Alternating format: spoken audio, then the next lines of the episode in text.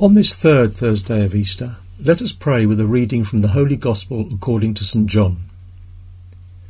Jesus said to the crowds, No one can come to me unless the Father who sent me draw him, and I will raise him on the last day. It is written in the prophets, They shall all be taught by God. Everyone who listens to my Father and learns from him comes to me. Not that anyone has seen the Father except the one who is from God.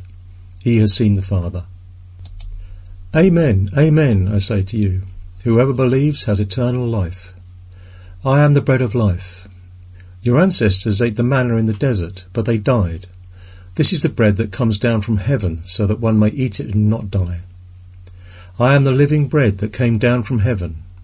Whoever eats this bread will live forever, and the bread that I will give is my flesh for the life of the world. This is the gospel of the Lord.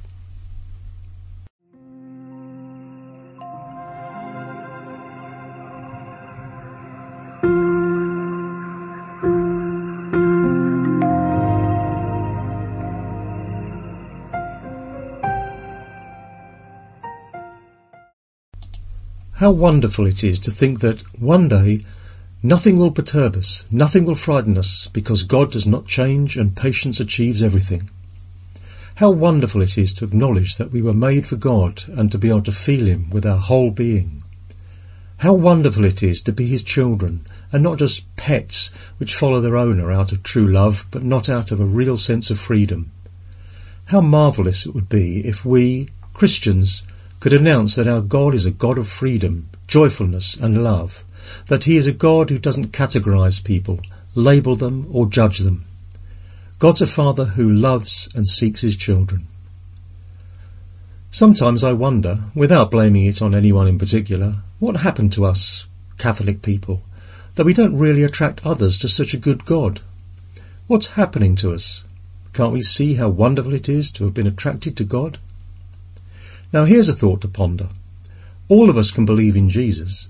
However, we constantly feed ourselves with other sources and, at the same time, profess that we believe in him. We can even come to his defence. We can work for him, for his church, and still believe in our own ways, holding a false image and idea of him.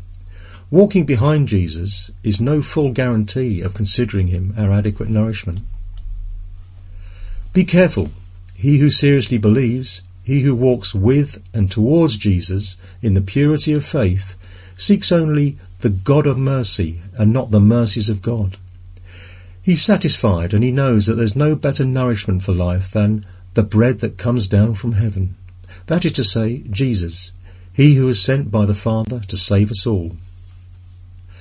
Today's glimpses of the Gospel, the Word of God, helps us take a step forward.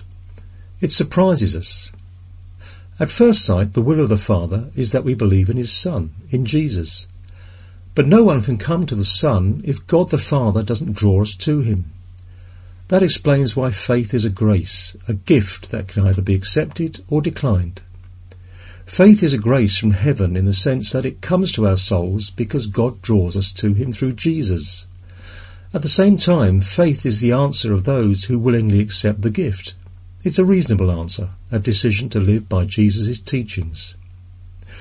I'll always remember Blanca's story. She was a good and simple woman who came to my parish because she wanted to take catechism classes with her daughter. She hadn't been baptized, but she attended Mass and listened to the homilies avidly. She even wept sometimes. To cut a long story short, what was astonishing about her is that even though she didn't know much about faith and hadn't read the Catechism of the Catholic Church, she ended up asking to receive the sacrament of baptism. She ended up asking for the gift of faith.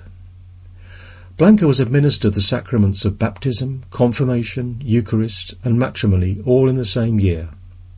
I'll never forget her face full of emotion. How can such a thing be possible? It's quite simple. No one can come to me unless the Father who sent me draws him. That's the exact answer.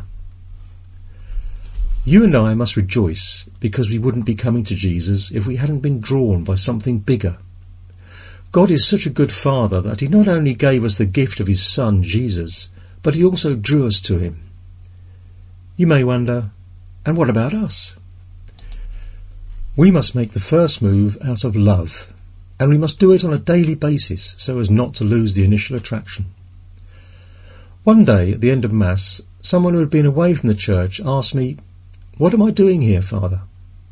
A good answer would have been, You let yourself be drawn, and here you are. It's a mystery, but it's wonderful. It's the freedom granted by God.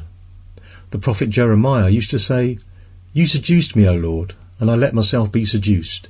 You were too strong for me, and you triumphed. We are the protagonists, but we are not the leading actors, although we sometimes forget. If we have come to Jesus, it's because God the Father drew us to him. God seduced us, and we let ourselves be seduced. No one can let himself be seduced if there isn't anyone who seduces him. God draws us to himself. It would be wonderful to think about this, always. Let us pray that God draws us and that we rejoice in his attraction. May we have a good day and may the blessings of our merciful God, the Father, Son and Holy Spirit descend upon our hearts and remain with us forever.